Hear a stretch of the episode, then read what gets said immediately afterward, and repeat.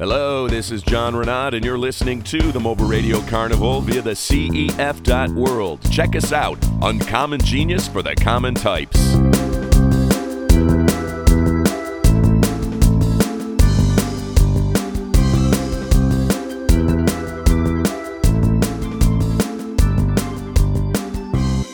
John Ludi, how are you, sir? Hey, good. How you doing, man? I'm good, brother. It's been a while. Yeah, but that's right. I know we've talked. Yeah, uh, the phone at one point in time, but yeah, it's that been was a while back, man. yeah. It's been You're not- like You're not out freezing in a yurt. no. I uh, I've kind of partially rejoined civilization. No way. Tell me it's not so. it is. No, I still got the yurt. I um, I uh, me and my girlfriend. I mean, a 16 foot yurt isn't enough room for me, a girlfriend, and a cat. Yeah. So, yeah. So we're renting this uh, double wide on an organic veggie farm. Oh, nice, man. Yeah, You're living right, brother. Yeah, yeah. So I mean, I'm. Oh, go ahead. No, you first, man. No, we're still uh, in a. You know, I think the town we're in is like 500 people. Yeah, no, I So- think that's cool. Yeah. I mean, I've So- I've certainly considered, uh, you know, living in LA is a madhouse. So I've, I've oh yeah, I don't know how you do it. Yeah, I have no idea how you do it. you, you just you just kind of keep your head down and keep going, man. it's just like such a weird soul-eating environment, you know. It it definitely is, man. It's a good thing I played a little football. I know how to put the helmet on and just keep your head down. Yeah. You know, Well, because it's, it's funny. You up. You're You're, like, up, oh, you're one of you're one of three people I know from back in the day. Because as you, there's um, I don't know if you've run into online or off Dan Santoni. No, I don't think I have uh, actually. But I know I remember Hollywood. him. Yeah, I remember. yeah. him. Well, he was. um Yeah, I don't. You know, he wasn't like Troy High or anything like that, but he Right. was. uh He was. He's kind of. He does a lot of CGI out there. Oh wow. Uh, he worked on Voyager, you know, Star Trek Voyager, and uh, Game of Thrones. I think he actually was doing CGI for that. So he does a lot of that, and he's like the goth photographer to the stars. Oh nice. Well, he figured out a niche.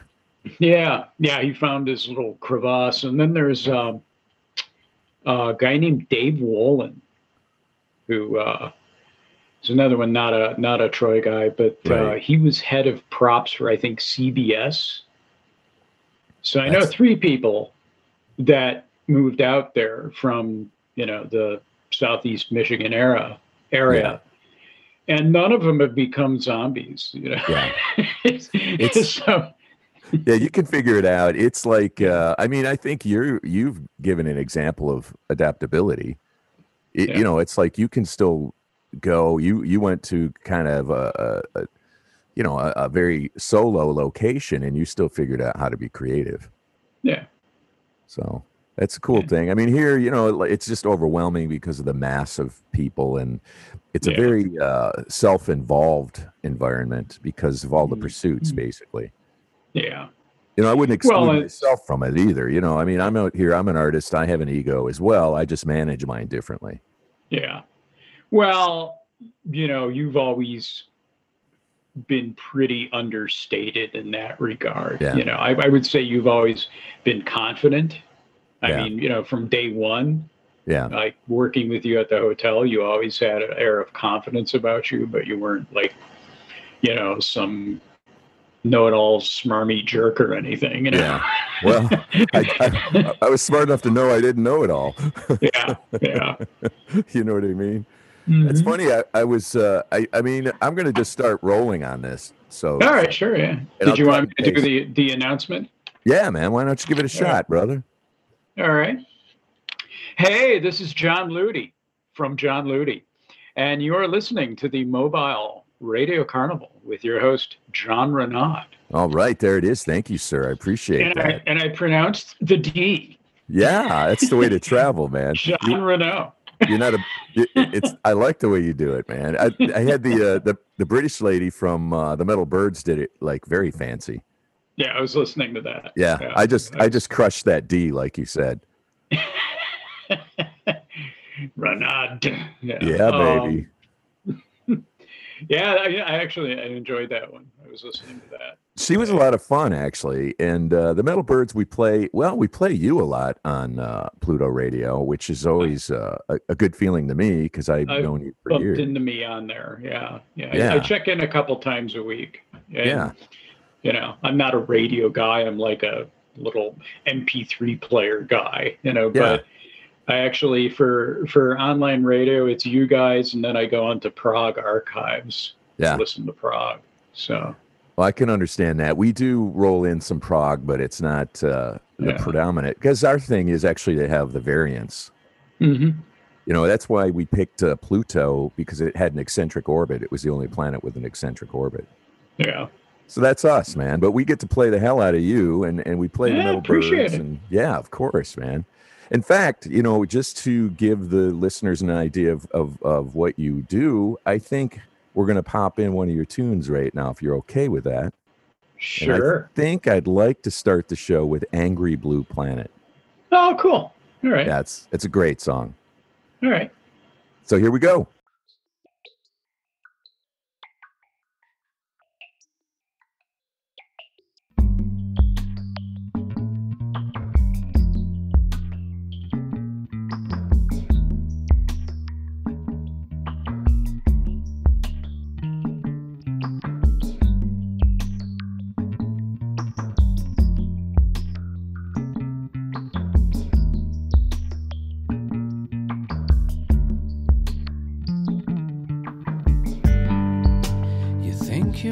You're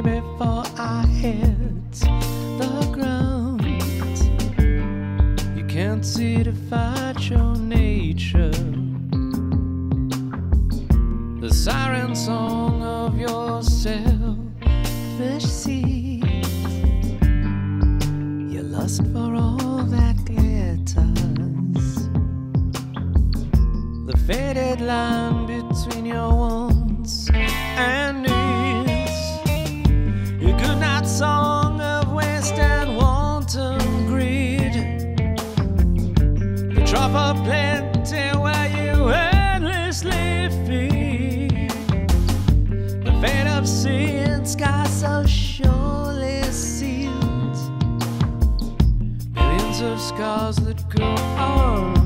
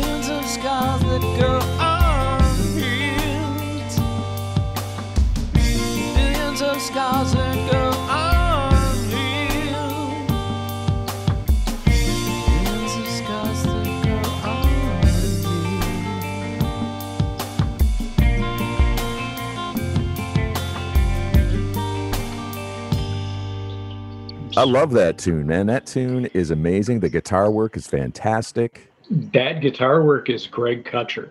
Yeah. Well, you guys That's hit a good team there, man. That Yeah. sounds freaking great. Well, Greg and I were in the band Soft War for five Right. years. And uh, Greg is still probably one of my favorite guitar stylists. Oh, he's great. The guy's amazing. He's, you know, um, yeah, mean, working with him, we were kind of like this, this crazed songwriting duo. And uh, I remember one week we wrote like 12 tunes. Or like just and albums, and they were all decent songs. You know, they were. Yeah. You know, I mean, we didn't keep all of them, but I think during the five years we were together, I mean, there's well over 200 songs. Uh, Yeah, your done. catalog's pretty rich. I was going through, I mean, I'm sure there's tons of stuff that's not on your YouTube channel, but that's a Mm, pretty yeah. healthy mix of music you got going on that on YouTube. yeah, Um, thanks. And I saw a lot of the Quiet Earth Orchestra on there as well. And it's like, Mm-hmm. oh, that's right, he did that. And I saw some of the uh, young angst-ridden John Ludi up there. Not- yeah. not, not to imply you're not angst-ridden anymore, but uh, no, I'm just, you know, I, I went from angry young man to bitter old fart, you know. Yeah. that's sort of the natural evolution. you- I I figured I figured you went from boiling to like where you set the uh, eggs to Yeah. just have that bu- bubble coming through. yeah. I've, I've gone from power to the people to get off my lawn. There you go. that doesn't sound so grumpy coming out of you. No, no. There's a little Get off laugh my lawn. involved. with- Here's a beer. Just go on your way. That's funny, man. Just so the audience also knows, uh, Mr. Ludi and I go way, way back. Uh, I think I met him working at a job at uh, Somerset Inn. It was. Yeah. Yeah, we were um yeah, we were midnight cleaners. I was the kitchen guy and you were the you were the like um I think you were the bar guy, yeah. right? Yeah. I actually got appointed. I don't know how that worked. I guess they gave any kid worth uh, who was willing to do it the gig. I, I was night Yeah. manager of the crew. oh, okay. Yeah. And then they right. basically she stuck me with these guys that were all prison release guys that in their mid twenties to manage. So I was managing these guys that were like they were pretty rugged. yeah. And the only way it worked is I made a deal with them. I said, I'll punch you guys out early as long as you get all the work done. And they liked me and they did all their work and got the hell out of there. Yeah. Is this a, is this like a, a family friendly show or can we swear? Oh, you can do whatever you want, Mr. Ludi. If it's too bad, Oh, I'll yeah. just do a bleep or two. All right. Yeah. No, the shit we got away with. Yeah. no, I think was it you that because we had that little um, remember that little room that was above the kitchen management office. Yeah. That was great. Yeah. There was this uh, there was this you know for the audience there was this little party room and I don't know who started the tradition there, uh, but it was I think it was off the second floor like utility hallway and there's this little half door that I don't think anybody knew about that wasn't a midnight cleaner. And there were a couple chairs in there, a television, if I recall. you Yeah. know. It- so go go there and party. It, it seemed to be as long as the work got done, no one complained. Yeah. no, no one cared. Yeah. Yeah. So 'Cause they I just- remember, They didn't want to do it. They had a bunch of kid idiots doing it. yeah, yeah, I was one of them. Me know. too. but I just remember, like, you know, uh, because I started there when I was 15 as like a pot Yeah, you washer. were a kid. Yeah, you were. I was a kid, yeah.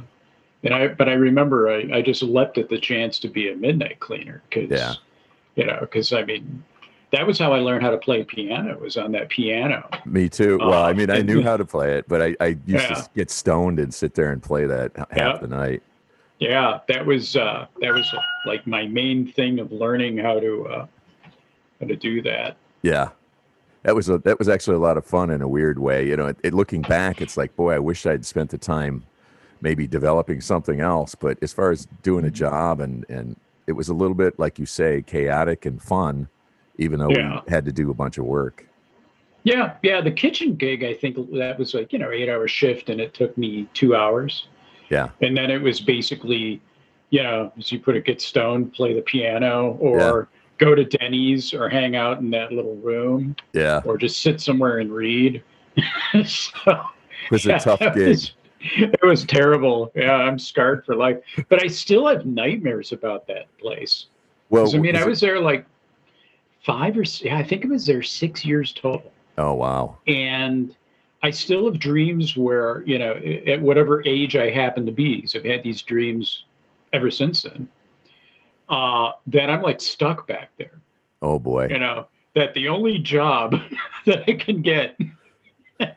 like all of a sudden I have to work like a regular job again, and the only one I can get is to move back to Michigan and work at the goddamn Somerset Inn. oh boy, that's funny, man. it's just a horror. What what was that lady's name that we always was it Doris or Dolores or Dorothy. Dorothy. Dorothy. Yeah, yeah, yeah. Yeah, and she, we we encountered each other on on Face Crack, and and um, Oh, And interesting, again. man. Yeah. yeah, we friended each other, and then like maybe about six months later, she just you know started poking and prodding and being a jerk, so I blocked her. Yeah. just the same thing, just like Well, you guys Yeah. used used to get into it pretty heavy, man, between music and, and politics. yeah, yeah, yeah. I just yeah, she was kind of a harpy. Yeah. Yeah, it was a strange it was a strange place, but it like I say, that piano kind of saved me where where, you know, I could smoke a little herb and and, and uh, sit and just contemplate like uh, pretend like I was a concert pianist. Yeah, but you're Yeah. good. You know, I was always thank you. impressed with your playing. Yeah. So, I mean, I guess I don't really use it much in the rock and roll stuff because it's just, I prefer the sounds of guitars probably better. Um, Yeah. Which, by the way, I was listening to, um, let me see, what song was it? Uh, it's Mistakes Have Been Made. Yeah. And I noticed like the keyboard use that you were using in that. And you also use a similar keyboard use in uh, uh, The Traveler, I think it is. Uh, some of that's keyboard, some of that's guitar, Because it sounds heavily lovely. treated. Thank Ah. you. Yeah. Yeah. Um, Traveler is I'm trying to think here. The beginning part of that song is Yeah. largely keyboard. Uh, no, the beginning part of that is guitar, Okay. but that's um, it's guitar, but there's a um, uh, there's a plug-in that I use a lot called North Pole. right. and it's this uh, kind of modulating uh, plug-in, and it's not a very complicated one, uh, Right. but the effects, these kind of really cool squelchy tones and kind of wah sounds and everything, uh, I use that liberally. And yeah, I thought I, I love the way it sounds. I, and I thought it was keyboard, to be honest with you. I was just like, Yeah. wow, that sounds lovely. no, a lot of the stuff that's on uh, on the song mistakes have been made is actually guitar. Right. Uh, yeah. Uh, there's like uh, a couple. There's a couple keyboard things like the really sonorous background, you know, stuff Yeah. going on. That's keyboard. That's a that's another plug-in. That's a synth plug-in, synth pad plug-in. But the rest of it is all guitar, if I remember. So, like, that kind of, I, I don't know, when I listen to your music, I almost think that's your claim to fame between your, your voice, which is always lovely. Thank you. Um, Yeah. And, and the way that you weave it into these, like, you know, melodic vibrations. It would be a way to describe it. Not that you're lacking for definition in your songs, you know, so it's not like electronica that it's all float, but Yeah. it's it really just seems to be like this beautiful thing that you create between tone and your voice a lot of Thank you. times. Yeah. Thank you. Um, it's I attribute it to really just kind of boredom. You know, I mean, I I kind of I can't stay in one place, and um, That's a great answer. sort of yeah. I have to you know I have to experiment. I'm not. Um, there are artists out there that you know, that I really like that kind of write three or four songs and that's it. That's kind Right. of their whole career right. like Smashing Pumpkins, you know, let's say, for example, you know, I mean, until their latter years, it was like I'd listen to one of their albums and it was like, okay. Yeah. Except for like one, like what little slow ballad, it was all kind of the same tune. Yeah. so, okay. But it's a good song, you know. Um, Yeah. Whereas what I do is, I would say, very eclectic. It's um, um, it's pretty much all over the map, and that's been in a lot of ways career-wise to my detriment. yeah, I would there isn't that. yeah, there isn't one John Ludi song. You know, there's not one archetypal thing, and that so that kind of in a lot of ways makes me anonymous. Yeah. Um, until you've actually heard it enough to recognize the voice and recognize the production and the use of instrumentation, and if one has the patience to do that, then you can pretty much go, "Oh, what's he up to now?" Yeah. and there's probably globally maybe less than a thousand people that, that do that with my work you know Right. um, which is fine whatever you know i mean I, I long ago accepted that on a karmic level let's say that the people who are supposed to hear what i do are going to hear it and everybody else isn't and that's okay you know um, and you know i got in it to basically save the world. You know, it was Right. a John Lennon trip for me. So having realized that that's not going to happen on any level via any conduit, um, it's no longer, you know, like a notion of me trying to be as big as U2 or somebody. So Right. I'm happy if three or four people in a day listen to my stuff. So on Yeah, I'm- platforms. I'm at the same exact place, and and in a weird way, I feel like I do the same in the sense of I kind of do what I feel like doing, Mhm. mu- and I'm not trying to go. I'm not trying to create the myth of of the song maker that people will follow Yeah. per se, and uh, it, it's very gratifying. I mean, hugely gratifying at one at the level of like when I sit back and look at what I've done. Yeah. Um, and I'm sure you have that same feeling on some nights where you're just like, damn, you know, look at that. That's that's that's cool that I've been able to create this out of my own heart. Mhm. Um, and in a way, it that is satisfying enough. And if you get Yeah. 2,000, 4,000 people that even know who you are by Mm-hmm. name, I think that's I think that's doing something. Well, when I thought about it a while back, I like thought I've been doing this since I was 15 years old. Yeah. And I had, uh, you know, like Pliny the Elder for a couple years, which was a uh, kind of Residents esque thing that I did with uh, Bill and Ken, Bill O'Connor and Ken Shaw. And that ended up on a cassette label, and we got, you know, I sent out tons of demos that got radio play and weird stations all over the globe. And then Soft War, you know, when you gigged all over the country for five years and you know, and when I when I look at everybody, whether it's off-grid living videos or it's Right. uh, stuff I've written or music, I mean, I've probably hit maybe over a million pairs of ears or eyes over the Right. years. You know, I agree. if you compress it, it would be really cool. Yeah. So, but I mean, it's extended over four decades. And so, I mean, I feel like gratified in the sense that I've had an effect. I've reached a lot of hearts and minds, and hopefully the end result was a positive one. Right. Uh, My notion was always to try to get people to think or feel through music and through lyrics and and um, you know raise the level of uh, of critical thinking out there via you know the songs that I write and you know hopefully I've accomplished that at least on some incremental level but it's like a minnow swimming you know up a waterfall Yeah. culturally I mean because you know I mean just especially um, like in your interview with um um Was it Suzanne? Yes, yeah. Yeah. Um, yeah, it was you know it was interesting because it's sort of like talking about the death of rock and Yeah. and uh, all that, and just kind of going, well, this technology has been really a double-edged sword for us It has. content creators because, yeah, I mean, I can do this. I do this because I can afford to. You know, I do this because my studio is my laptop, and I've learned enough about production over the years that I can just do it by myself, start to finish, with a mod, you know, just a modicum of, of equipment. Mean, you'd laugh if you saw what I'm working with. Yeah, no, I get it's it. it's I next to it, man. nothing, you know.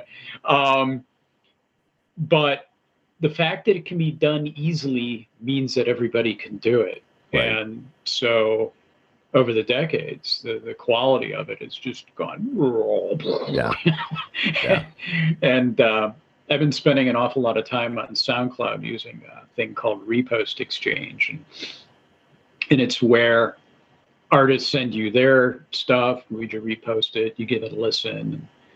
And, you know, since I'm Captain Snooty about music, you know, I reject probably about three quarters of what I get Right. because most of it's drivel. Yeah. and, um, and a lot of it is uh, just like kind of generic bad hip hop that claims that it's alternative rock, so you'll listen to it. Right. Looking for a market. yeah, you know. Um, yeah, maybe this, you know, this uh, this toothless old guy is gonna really like my Yeah. my bad hip hop too. He's been he's been sitting in his yurt just waiting to hear this. Just- this is it, man. You just set my soul on fire. exactly. well, it, it, that's kind of the thing too. Um, that I always find it's like because there is so much saturation, I guess would be the word. It's tough to know where the real flavor is. It's tough to Mhm. know, or there's a huge funnel that everyone's pouring into, but we're at the top of the funnel and not at the the spout area, you know. Yeah. And it's just take it's choking things out. Mm-hmm. you know, because who's to measure? You you know as well as I do. Who's to measure what has worth and what doesn't have worth, right? The individual yeah.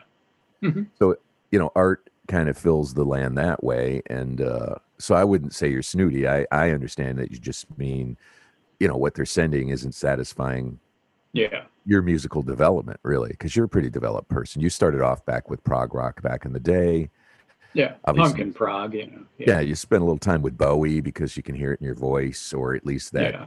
that ilk of of performers and which actually is before your time Yeah. right Well, I mean, that was the stuff that, uh, because the stuff that I got into, I think it was like 12 or 13.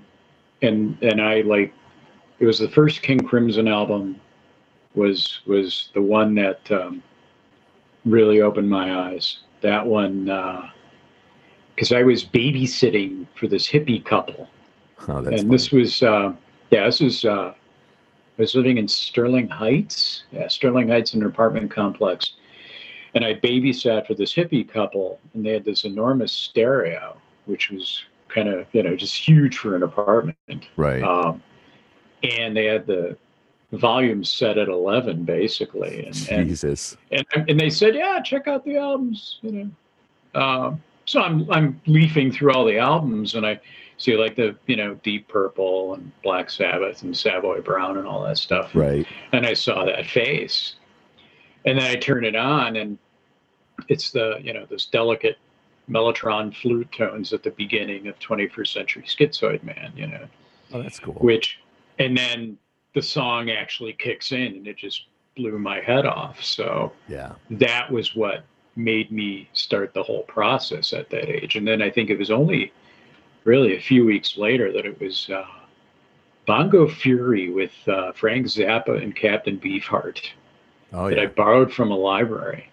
And then it was like, yeah, okay, I'm doomed. I'm screwed for life. yeah so there, there comes the the Zappa influence, and then Yeah. like tuning in to Zappa. I'm sure at that point. Yeah, yeah. So a lot of that, that was the first time that, you know, anything resembling popular music made any sense to me. right. Um, and it was like, yeah, the stuff from my planet. Everything else was just, you know, radio stuff and whatnot. So, yeah, you know, and I, and I guess my tastes have relaxed over the years and broadened considerably. But you know, at the time, I mean, if it didn't have like about ten different time signatures in a you know 12 minute song, I was kind of bored with it pretty fast. So. Yeah. Were you into Rush? Out of curiosity. I was into Rush a bit. Yeah. Um, I liked them. You know, I wasn't an avid listener, but I admired the hell out of their musicianship and uh, yeah. you know the songwriting. Uh, that was largely the drummer Yeah. that wrote the songs, and you know, obviously a very fine and discerning intellect, you know, as well as a great drummer. So, Yeah. but I wasn't like I didn't collect their albums the way I did with like I don't know King Crimson or Zappa Right. or early Genesis uh, or uh, stuff like uh, Gentle Giant or Hawkwind or whatnot. Well, it's funny because I, I, I that I was trying to see where you were at with that because I kind of always considered Rush like pop prog, if Yeah. that makes sense. Yeah, And and so I never really dug them because I know not taking it away from like you say the musicianship, but I I always just felt like you know what that's not rock and roll enough for me. It's a little on the pop side. Um, whereas I was even unfamiliar with uh, Hawkwind yeah, years and years and years and years and years. You know. Um, Yeah, some of, the bands, they- some of some of the bands you used to listen to, I, I was like, I had no clue about. yeah. I remember I used to bring in tapes and I'd play play them Yeah. on the boom box in the kitchen and and just the perplexed looks that I would get from people that would come in there. But that's cool, man, because you were just doing it, Yeah, un, uncensored, and like, hey, here's an idea, you know, which is what I did. yeah. Well, and a lot of that was pot. You know, a lot of that was just you know just all the additives and and what I got out of music back in those days was uh, that it created visual imagery for me. Right. you know, in the sense that um, I, I realized a while back that I kind of had, I guess, maybe a mild case of synesthesia where colors have tones, you know, um, there are colors that I hear, that I see when I hear a note. There are times where, like, if I hear certain things, I'll get a scent or a taste.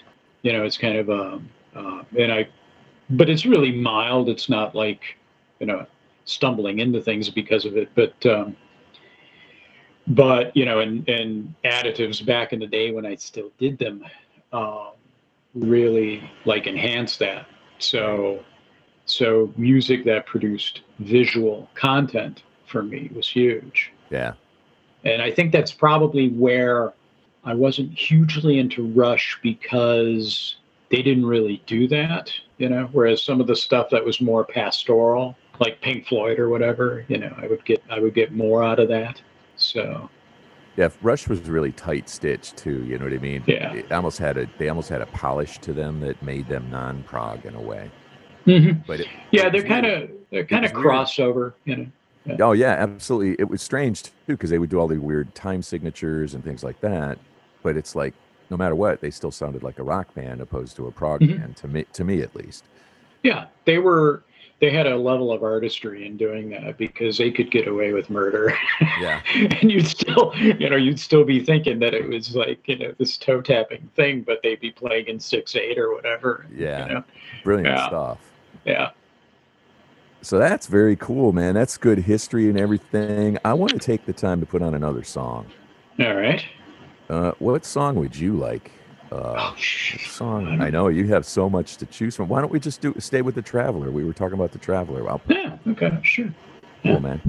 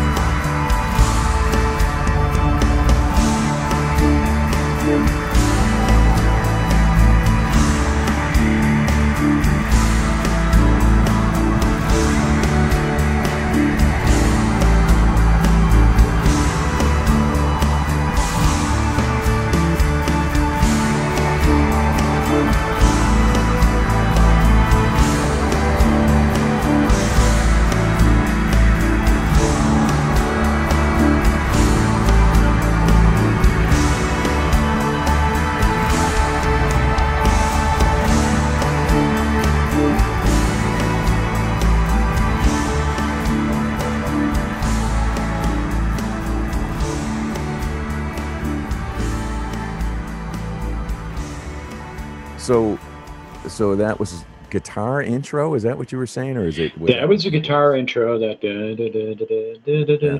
that's a guitar. Most of the rest of that, I think, is uh, keyboard, yeah. if I recall. And then, um, and then it kicks into the other thing. There's a little bit of lead guitar going on, and then that big wall of sound is um, kind of that post rock, Sigur Rós, you know, kind of uh, uh, just layers of um, uh, like guitar that is I'm trying to think of how I did that, but it's like multiple levels of distortion, reverb, Right. and echo, you know, to the point where you hit a chord and it just sounds like this really beautiful car wreck. And, Yeah. yeah. Uh, and I started playing with that on a couple tunes. Yeah, I've heard I've heard you use those um, similar tones and things in other pieces, and it's Yeah. it sounds lovely to me, man. Hmm, thanks. Hey, I wanted to uh, talk a little about Off Grid John. yeah, off grid John. Um, well, I bought the whole origin of, of the off grid living thing was I was living in Chicago Right. and kind of at the tail end of a five year cohabitational relationship It was kind of fizzling out and I'd had an inheritance not a huge one, but a decent one. Uh, I'd saved up a nice chunk of change too, so you know, a couple tens of thousands, and it was pretty quickly after the 08, you know, September 08, when the whole global economy, you know, almost ground to a halt. Right. Um, so that happened, and I was like, yeah, it's coming. It's right. Yeah, I can taste it. So I should probably buy some land. And I was on a um, on a forum called Life After the Oil Crash Okay. and it was a peak oil forum and it was uh, there was a woman on there uh, who went by the name wisconsin doom slut Oh my God. she's actually she's she's a good friend. She's just a, a dear human being. And That's uh, funny, man. yeah and she was in real estate in the area. And so i you know connected with her and said yeah you know show me some land. And and i looked at this three acre parcel and just fell in love with it. And it's uh, in the driftless area of uh, southwest wisconsin and it's so called the driftless because when the waves of glaciation hit, they avoided this very large football shaped piece of land. And no one knows exactly why. There's never, you know, but it's it's interesting because where I live is sort of like a taste of the Appalachians or the Ozarks. It's extremely hilly. I mean, when you think of Wisconsin, you think of flat land like you know, like uh, Illinois or most of Michigan or Kansas or whatnot. But actually, where I live is in the hills.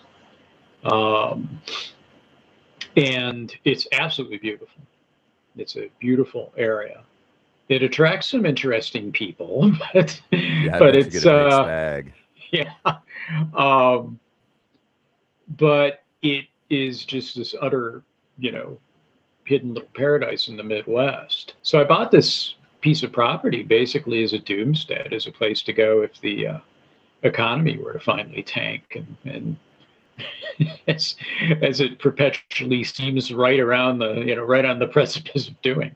And uh, um, so I bought it. I thought about putting it up a cabin, but I ended up putting a yurt there Yeah. and thought, eh, why don't I put a temporary structure up there that I can actually live in? I actually had that property for a couple years before I moved out there full time, which was in like 2011. And then I just, you know, I had I had vacationed there enough, you know, to know that I could live off grid in Right. theory. I said, nah, screw it. I'm just gonna, you know, give this a shot. And pretty much almost anything I do, I'll turn into a, a, a project because I'm just that screwed in the head. So Right. I, uh, I like when I've traveled, I've made travel logs, and you know, I'm not content to just enjoy the experience. I got to document it. So I figured, all right, I'm a city guy, you know, Detroit, Minneapolis, Chicago, Providence, Rhode Island. Um, it would be kind of interesting to document, you know, my my learning curve Yeah. uh, in the in the way that I adapt because uh, especially growing up like in Detroit, Detroit, you know, as a kid and growing up really poor, it was sort of like well the ways of having to improvise and do without and and you know save your string and Right. you know have multiple uses for single objects that all came in handy when i you know moved out to a, you know 200 square foot structure in the middle of the woods Right. so so then i just you know i started making all these videos of, Yeah. about it and you know and how i coped and the mistakes that i made and and the things that i learned and you know I think one of the ones that comes to mind or that I remember off the top of my head is the kettlebell episode where you were explaining. oh the yeah that was yeah that was kind of a latter day one uh, And I that was just I- a Well, the thing I think I remembered it was because I did. I'm like, you know, I never thought of John as a workout kind of guy, and it, it was Oh, yeah. so odd that way to watch you, you go through your thing there. And then, of course, the one I remember most is when you went into your van and played the song to test a new microphone. Oh, the uh, yeah, because I, I was going to do a series. I was going to do Yeah. a series of of cover tunes and, and originals and uh, songs from the band, but I never really, you know.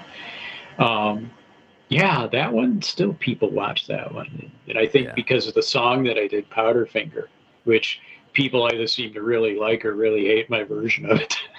I thought it was great, and and there you are. I'm like, what the hell's he doing, man? And you're sitting in a. It was like a strip mall or something, parking lot, right? yeah, yeah, Because it was. Well- I, re- I remember you like looking at at people while you're playing, like, and I'm like, Yeah. that's what made me think, what the hell's he doing? Because Yeah. you're looking at people walking by you. yep. Yeah, I get the visual distraction and everything. Yeah, You know? it was hysterical. Plus, it's like the paranoia of being like in an area, and I'm I'm playing my guitar, so the van's going to be bouncing up and down a little bit, you know. Right. And uh, yeah, it's sort of like, all right, I've got to I've got to maintain a certain level of. Um, you know, I can't just burst into joyful exhilaration and bounce up and down, or people are going to think I'm doing odd things in a you know Walmart parking lot or whatever. but I have recorded like that mistake. You s- well, that's another thing about the yurt. Okay, yurt. It's a you know it's basically a big glorified tent, so there's no soundproofing. So basically, a lot of the albums that I've done since I moved out there, I did that one. I did um, uh, Rage and uh, Obsolescence. I've done three albums since I moved out there uh, full time since 2011 and um, most of anything that required singing or playing an acoustic guitar was done Right. in a van. Yeah. it was recorded in a minivan with a handheld multi-tracker. Because you needed to mute the outside sounds or stop them Yeah. from bleeding in. Yeah, yeah. Yeah, yeah, because I don't want to be a pest, you know, and I don't want to let the whole valley know that I've got musical instruments, you know. Yeah. And, uh, yeah. So, so yeah, a lot of what you hear was done while I'm sitting in the, you know, in one of several vans. No, I, I think it I- I remember seeing that one just thinking that, you know, that you were nuts in the coolest sort of way. yeah, that one's like, God, that one's from 2011 or 12 or something like that. Yeah. Honestly, I thought who who wouldn't dig this guy after seeing this? Like who, what musician type, what what free earther type wouldn't appreciate, you know, what you got going on. So it just it was fascinating to see. Well, what I've, you know, I, I've, yeah, I don't think much of what I have done has really caught much of a spark, you know. Right. Um, and I would say that there's, you know, it's probably a few different reasons for that. I, I would say, especially with the music, uh, actually, the the most the most well watched stuff has been the off grid John stuff because it's just Yeah. ended up circulating through the prepper community and off grid living communities. Yeah. So some of those have gotten like twenty thousand views or whatnot, but. Uh, I think I also saw you do uh, something in the silo. I had an acoustic duo out here for about six years, and it had its um, had its moments. The recorded stuff was pretty cool. We did, um, but it's mostly uh, this guy John Cox, his songs. It ended up being, and uh, it was folky stuff, you know, kind of. Right. And and I'm not a folky really, so in a lot of ways it was kind of like, um, David Bowie doing music with um, Willie Nelson. You know, Right. it's a weird combination that I would say probably fifty percent of the time when we'd record stuff, it worked. But other, you know, and it was just, yeah, when it was on, it was really on. When it wasn't, it was just sort of. Eh. Yeah, I mean, Yeah. It, it's still what a playful thing to take Yeah. and, and just go. We're doing a test. We're I think that's how you guys preface it. We're doing a test, and you're standing in a silo with your Yeah. acoustic guitars. And honestly, the guitar sounded great, but it you because you couldn't control the vocal volume. Yeah. That's the only thing that suffered. Yeah, well, it was you know really sonorous and echoey in there. Yeah. and it was on uh, it was on his uh, sister's farm, so it's like this abandoned abandoned grain silo on a on his sister's farm. I mean, the, the reverb sounded amazing. yeah, the reverb was cool. Yeah. Yeah. Did you? Where'd you set the mic on that? Uh, that was just a camera mic. Interesting. I would have. I would. I kept thinking, man, I'd love to hear it at the top, Mm-hmm. just to, just to see what happens to the to the rise of the musical vibration. Yeah, yeah, it was just the uh, that was the. I think I had my little Sony uh, portable handheld camera Right. with stereo microphones in it. So I think I just stood that up in there, and that was basically the audio feed. So you used So- the, the official off-grid John uh, camera Yeah. to do that. Yeah. Nice, man. that was a great. Didn't you take that on the road as well? Yeah, I did two different. You know, I kind of test, quote unquote, test marketed a couple different video series. I had um, sing open mics across America, and that one was basically just going to all these open mics and uh, you know traveling across the country and just going in there and meeting the host and saying, "Hey, I'm doing this thing," and you know, and it would basically be a description of the club, short interview with the host, uh, kind of like a montage of the uh, performing artists, trying to make sure that it was originals that I was recording because of Right. ASCAP and their various antics. Um, which was interesting because, like, the first time I ever tried it, just a, a test that I did was at this uh, local bar in the hinterlands, and uh, the woman who owned the bar came up to me and said, "Well, you know, you can't record any covers." I'm like what? And I like, "Yeah, if you record people playing covers and it goes on YouTube, then we'll probably have some ASCAP guy." Oh boy. by." I'm like, "Oh shit." Oh boy. you can't do anything nice. Yeah. the man, you know. So I don't think that would ever really be a problem. it actually has. Interesting. Um, yeah, it actually has. They uh, those people will monitor little YouTube things. So, I mean, they're like constantly looking to get their you know pennies Yeah. out of you know some out of the people. yeah. Um, so I did that and I made, I think there was like 24 of them that I did, but I only edited like 10. And the idea was that, you know, and I'm sure this is something that you come across with Pluto Radio. It's just that, uh, and I think, you know, you mentioned it in that interview that I listened to was, um, um, you have these artists on there, you know, and the cross pollination doesn't happen. Right. So my thought was that okay, that series and the travel logs that I did, where I find interesting people and businesses and interview them, it's sort of like, all right, you push that, and then that'll increase the views, and it will make people more aware of your businesses or yourself Right. as an artist. It will give me more of a name as a presenter, which will in turn synergistically help you and other people like you as I continue on this process. So I did that. I made 10 of each, and it just kind of went. so, No, I, I, I get it because it, your point's well made. This whole idea of it just seems like outside of corporate pushing, we don't seem to know how to actually build a community. So we Mhm. just take take the the majority of what's pushed at us and assume that's our community. Yeah. Um, where you're trying to do something that actually will uh, lift everyone up if they just agree to it. That's all it is. Mhm. It's that simple. Yeah. It's like you have to take your part and do your part and agree to it, and we'll build something. well, we are a culture, you know, I mean, Western civilization, first of all, but America first and foremost. Uh, we are a very, you know, we're a narcissistic culture. We're an ego driven culture. We're a me, me, me, my thing, you know. Um, uh, and, and that's just, you know, I'm, I'm not going to get political, but we've just, you know, we've just had a pretty extensive episode of, of that, you know, that very thing embodied um, in the highest office. So, I mean, it's just basically that infantile id. It's saying me, me, me. Um, and I call it the post Springer culture, you know, where, It makes sense to me what you're saying. where it's just, you know, the the instant gratification, the you know, the rising tide. Yeah, you know, the rising tide should raise all boats, and, and that should be a more, you know, there should be a more communitarian thinking if we're all to survive the various things that are on the horizon. But we're not gonna, you know, and, and it's and it is essentially because people just are not willing to get beyond their own uh, their own primal egotism.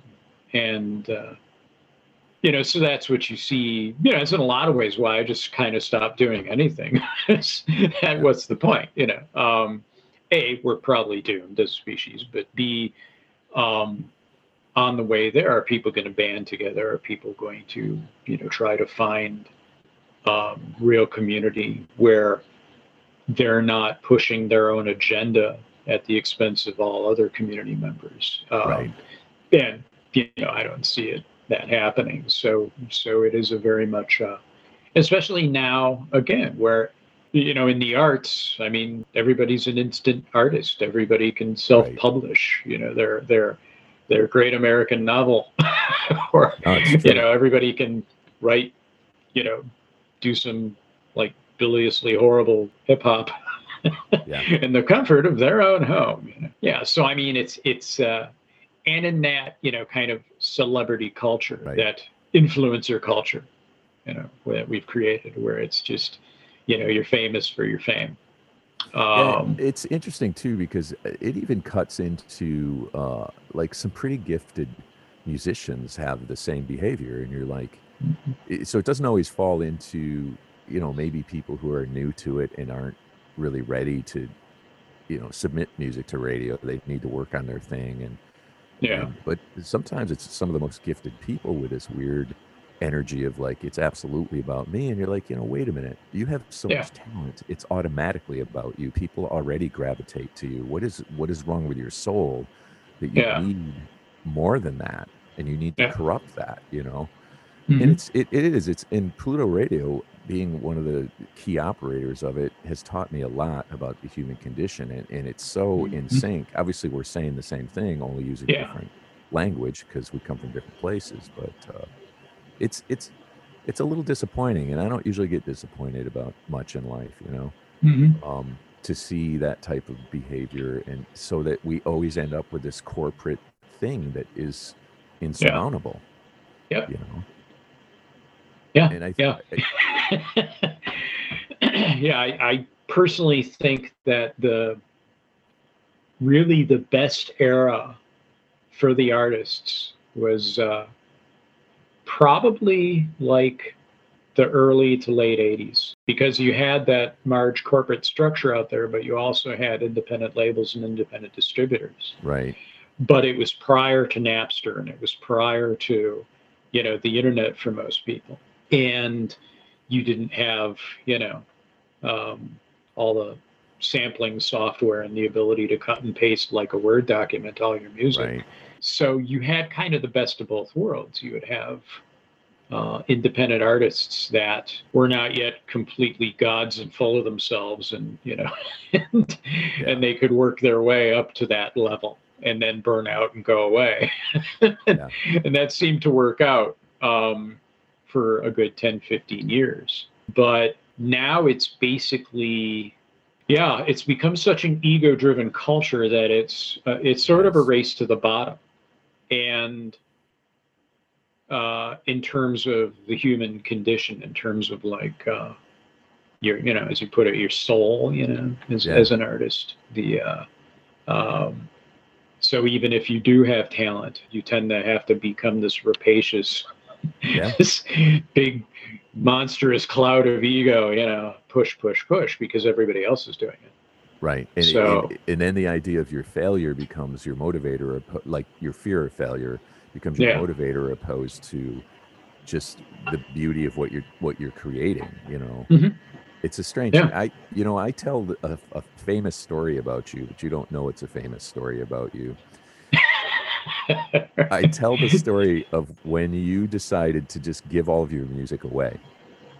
Mm, I, I went online and I saw on your I for, I would be you know paraphrasing the whole thing and boiling it down, um, but it was basically like okay, I am from today forward just giving my music away forever. And then I think I talked to you and you said um, told this story about how you started making money off of your music and then oh yeah, yeah. W- would you mind kind of retelling that Okay. story? So this was back in 2008. I put out Right. two albums, and that seems to be my pattern, or it was for a while, where I like just I walk away and I guess screw this, I'm never doing anything like this again. Right. Uh, and then it just builds up and builds up, and I have to put out two albums. But I've done that twice in a row. But 2008, I put out the uh, album I did with Greg Kutcher, Software. But I also had this one called the Quiet Earth Orchestra, which was sort of my homage to 70s prog music, you know, the stuff that I grew up on. And I was distributing it and still do through CD Baby, um, and which is how I end up on horrible platforms like Spotify. But uh, um, so basically, like for the first month, I'm getting all kinds of actual physical sales, and they're going, "Oh, we need another, you know, 50 of these," and I'm like, wow.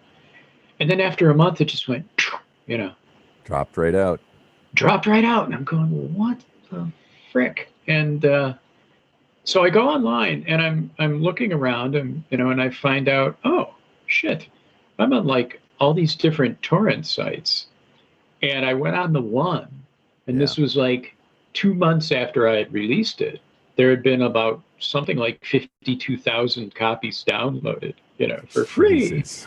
and, and I'm just, A, you know, it's like, holy crap, 52,000 people are walking around with my album in their hard drives. That's pretty Yeah. cool.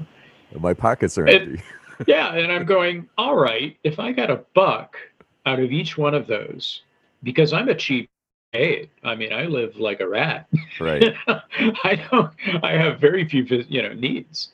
Um, and at times I've been able to pretty much put everything I own into, you know, an, an emptied out minivan. And so I, you know, I don't, I don't want stuff. Uh, So I mean, especially living off grid as I as I was for a while exclusively. Yeah, I can get by easily on like twenty thousand a year, uh, or less. I've, actually made less out here. Made more, Right. but made less. So whatever, you know, give me a buck a copy, and that's fifty-two thousand. So then I can basically spend the time I was, you know, uh, working, putting out music. Yeah, that Wow, that'd be great. Years. Yeah, That gives you two years Yeah. of living, baby. two years of you know and, and i can easily if all i do if i have the will and i have the motivation i mean i could do an album every six months of quality Right. stuff so i mean I could have been four albums there and i just like no all right so okay it's free you're going to steal it anyway so it's Yeah. free Yeah. It's a it's funny. I mean, it's not funny. I yeah mean, but it's a it's very ironic.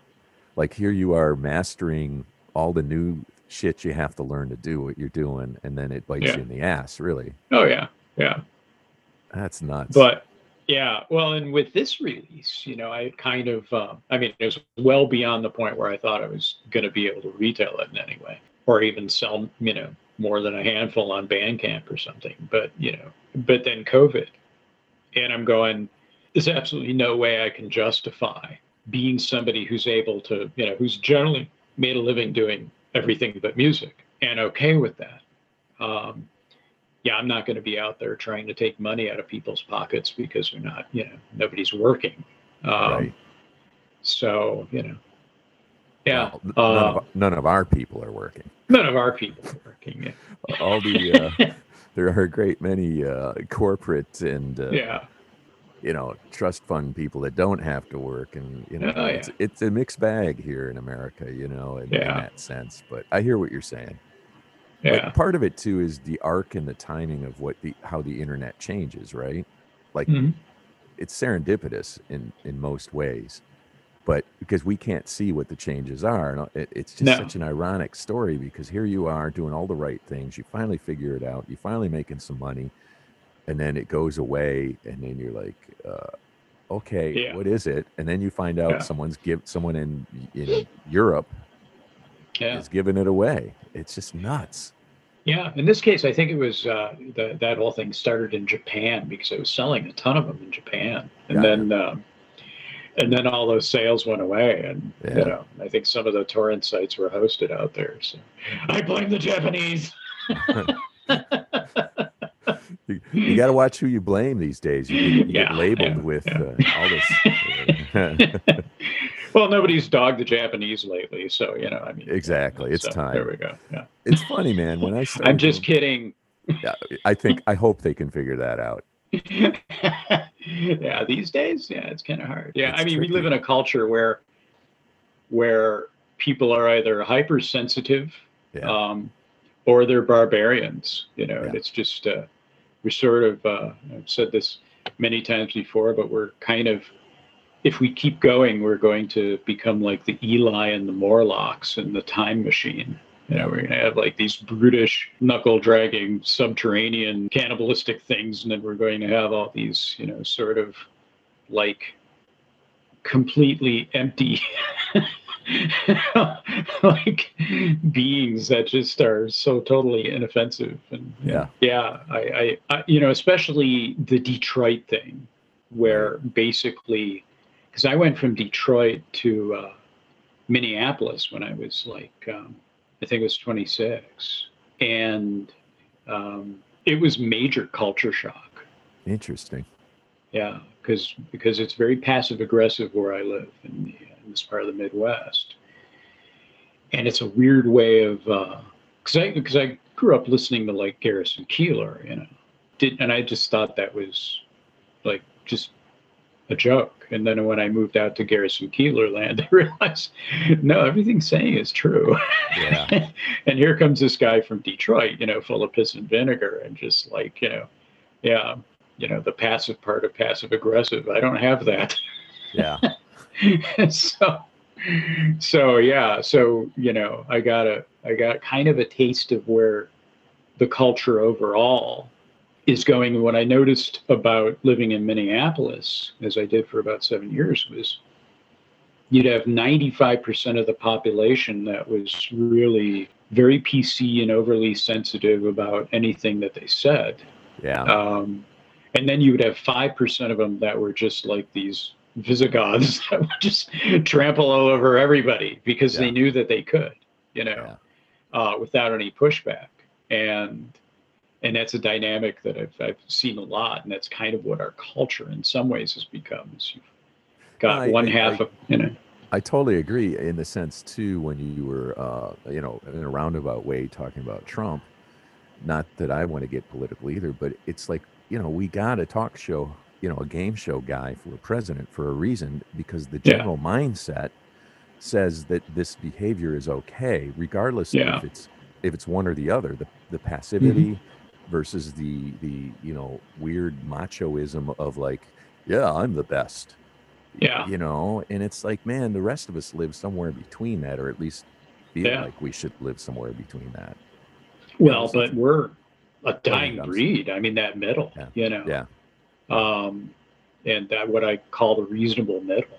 And uh, which is crazy it's least- a crazy thought yeah, yeah, it really is. You know, um, yeah, it's just you know, like I said, Eloi and Morlocks. I mean, it's Yeah. just this perfect, uh, perfect way I, I've found of describing. You know, i think it is The, a uh, pretty pretty good example actually i didn't think of, it, the cultural dichotomy. You know, of um, the of the contemporary right there man yeah, yeah, Hey, hey, you know, I wanted to briefly talk about one other thing. I mean, um, I, I got 20,000 things to talk to you about, but within the condensed idea of the podcast itself, right. um, I wanted to ask you if you remember playing Paychecks in Detroit. oh yeah, Because I remember I actually made one of your shows down there.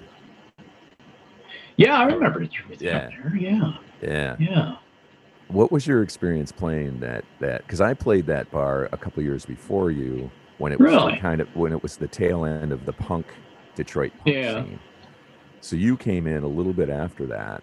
Well, we were like- I was in that band from I think like 84 to 89 or something like that. Right. Because Pliny the Elder was 82 through 84, and then it was like late 84 through 89 I was in software. And Yeah, when I first good too. Yeah, thanks. We were a good band, I thought, Yeah. uh, in our various permutations. And uh, um, yeah, I, I don't know how many times I played that club, Yeah, but it I was just uh, I remember it was an you- experience. Yeah, you you really seemed to be having a great time, is what I remember. Yeah, yeah, we had some we had some great gigs for a while. We became like their Wednesday night house band. Nice. But my thing with um um because we had one guy in the band that really wanted to just be kind of local heroes. Yeah.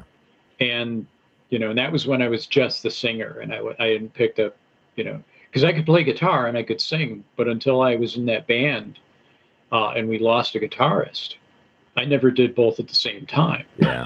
so, gotcha. so i so i had to learn how to you know 'cause i was a good guitarist and a good singer but i never had done this the same i'd never done them concurrently and i had learned to how to do that so the guy that left after I'd been in the band a couple years, um, he really wanted to just play local shows, and he, you know, his thing was just hang out at the bar. Whereas I was, uh, I think the phrase that I came up with was why hit, why aim for the gutter and miss. Right. so, so it was basically at one point in time I came up with a local show name called Sane Ward, and and then uh, our you know international name would be Soft War, which was Right. probably one of the more lame ideas I've ever had. But uh, but yeah, I you know I really wanted to just not do local shows or just do them sparingly, like once a month. But uh, and once we started, you know, once we put out an EP, and it was starting to get some decent college radio charting, and I think it appeared on CMJ. Um, and we were getting lots of reviews and stuff. It was sort of like, okay, you know, let's let's grab that brass ring and uh, get away from paychecks. Yeah. but but we did that whole circuit. We did paychecks. We did blondies. We did. Uh, Yeah. uh, oh God, I mean, all those clubs. We Um, played this place that was part of that circuit, but it was in it was way on the west side called the Ranch. I remember They- the ranch. Yeah, and they they we played there, and then they ended up closing like four months later. So I blame myself for the closing of the ranch. I yeah, I don't know that we ever played that. We played Alvin's a lot. We played um yeah, on occasion I think we played down at uh oh, what was the big place downtown? St. Majestic. Andrews. Oh, Yeah, St. Andrews. Yeah, we Yeah. played St. Andrews. yeah. That's cool. um yeah, we played uh we played a you know a lot of those a lot of those clubs there. And uh yeah, you know, and some were better than others. And, Yeah. and but paychecks was just sort of like uh you know, we got along so well, yeah. you know, with the. It was a it was a cool place. Yeah, it was late. It was a cool place. Come in. Um, I remember one of the, the being excited because I got we got to warm up or open for the Motor City Mutants. Oh yeah. And Art and Lysak. Yeah, and I just thought, okay, this will be cool because uh, you know they're going to bring a crowd, Yeah. and it was the that particular night for whatever reason uh, was like there were like six people. Yeah. and I thought, okay, That's I funny. guess I guess the fact that they're the Motor City Mutants doesn't mean they have a score every night of the week. No, well, I mean that's the problem that you have when you're ubiquitous, you know, and you're like you play three shows in you know in your hometown a week, and that was what I was always harping on. Um, was yeah, we gotta you know not be too available, Yeah, um, not be you know not be like those guys, and and my model, and unfortunately the the biggest problem that we had was you know the one that musicians who don't have you know money behind them none of us were kid rock you know none of us Right. had like somebody that owned a bunch of stuff you know um, funding our career so we were um, we all had to work for a living and uh, we could book you know we could take like little mini vacations from our various jobs and do these um, i think the longest one we did was like seven or eight nights in a row of Right. shows out of town. But then we do that like once a month or so. But the ideal that i had was like what the violent femmes would do which was just basically you know live on the road for a year yeah, and schedule it in such a way as that every three months you're playing at the same place or mm-hmm. you know or down the road from the same place so that you're making an appearance often enough that um, people don't forget you they go Right. oh, it's this really cool fun band let's go see these guys and not so often that you're saturated and you're taken for granted. So that was my theory. And had we all been able to just, you know, say, yeah, let's starve, Yeah. let's get paid in beer and not know where our gas money's coming from for a while. But No, the drummer, yeah, the drummer had a real life and stuff, Yeah. you know. So That's the toughest thing about a band, especially when you're young and you think, well, we're young, we, we can all do this. But it's the idea of the agreement of how you're going to do anything becomes the difficult task, oh yeah. you know? So, Yeah. hey, with all that said, uh, why don't we uh, remind everyone where they can find you on the internet? Well, um, I'm on Bandcamp, you know, along with everybody. I'm really pretty active on SoundCloud. This is my YouTube channel. All these, all this is under J O H N L U D I. So, um, and my albums, I've got nine of them out right now, and they're for free. Look at that, download. yep. Yeah, Just for like, free. Just like what we talked about. Yeah, but they're uh, they're on a thing called Noise Trade, which is part of a of Paste magazine, as in paste, like library paste, paste.com, and then uh, I think it's paste slash Noise Trade or something like that. You can look it up, you can you know find it, but.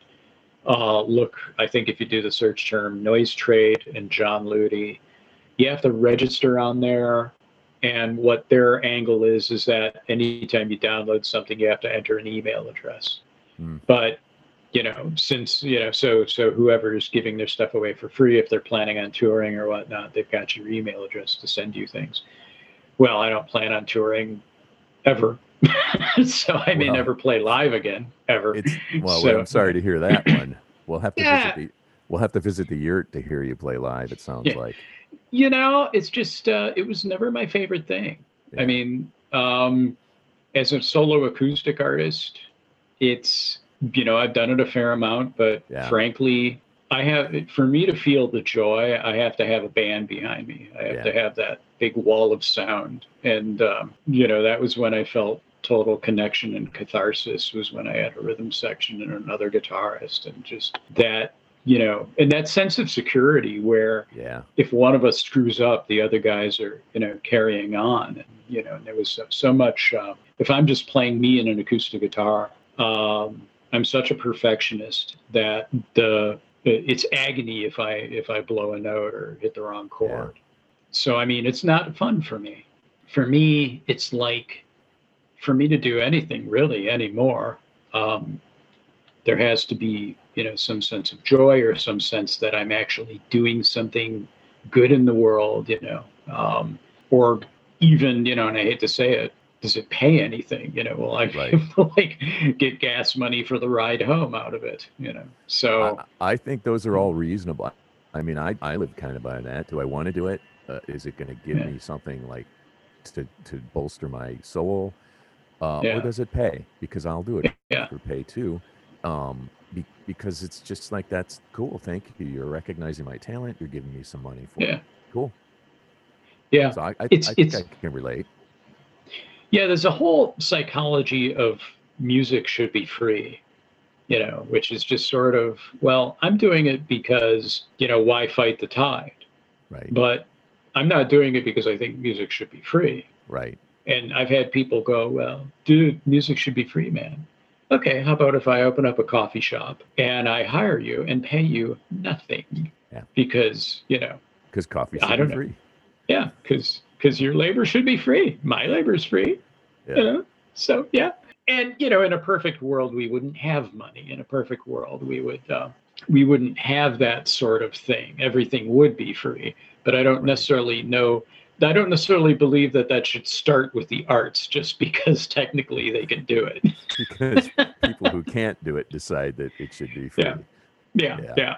So, you know, so I mean, that's kind of my thing is just like, yeah, music should be free. So should everything, Yeah, really. You know, we should There not have go. the the civilization that we've created. Right. but, but here we are. And, Right. you know, and there's no reason why somebody who's, you know, struggled to learn classical piano and been doing it for 30 years should, you know, have to do it for absolutely nothing Right. and uh, you know some guy who comes up with you know like the guy who runs spotify you know some guy who comes up with a technical idea you know is raking in all the money. So Yeah. yeah. Well, grumble grumble grumble. It should be free, except for the guy who owns Spotify. yeah yeah.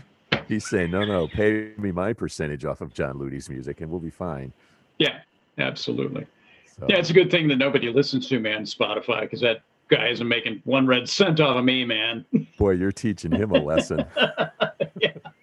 yep my total lack of popularity in on that Nice. venue well, well, John, here's the thing, man. Because it's a podcast, I have to cut out. I'd love to Okay. keep talking to you about, about right. just John Ludi's world, but I don't think we can do that. So uh, normally I just have someone say where they can be found, which we've already covered. But I, I cannot thank you enough. It's been great kind absolutely. of catching up with you again. And uh, we're going to happily sign off here as soon as you all right say your farewell to the audience. Although I'm going to have you back. Oh, absolutely. Yeah. Yeah. Yeah. And, it, you know, and, and in the back of my mind has been, I got to record some new stuff for Pluto Radio. So that's been Nice. on my, you know, that's been on my mental docket, but it's just sort of been like, honestly, exhaustion. Yeah. so, I mean, picture the way I was, you know, at 16 is Yeah. bitter and world weary and cynical and add 40 years. Yeah. and that's where I'm at, brother. It doesn't look like it's taken a toll on you, though. oh, but it has. on the inside. Well, dude, it's Tears been of fan- clown, man. it's been fantastic talking to you for Pluto. yeah, here. likewise. All right, Yeah. brother. All right, love you, man. Thanks. Talk man. to you You later. too. Hey there, this is John. I want to thank everybody for listening to the Mobile Radio Carnival at the CEF.world. I also want to say, hey, thanks, John Ludi, for being on the show.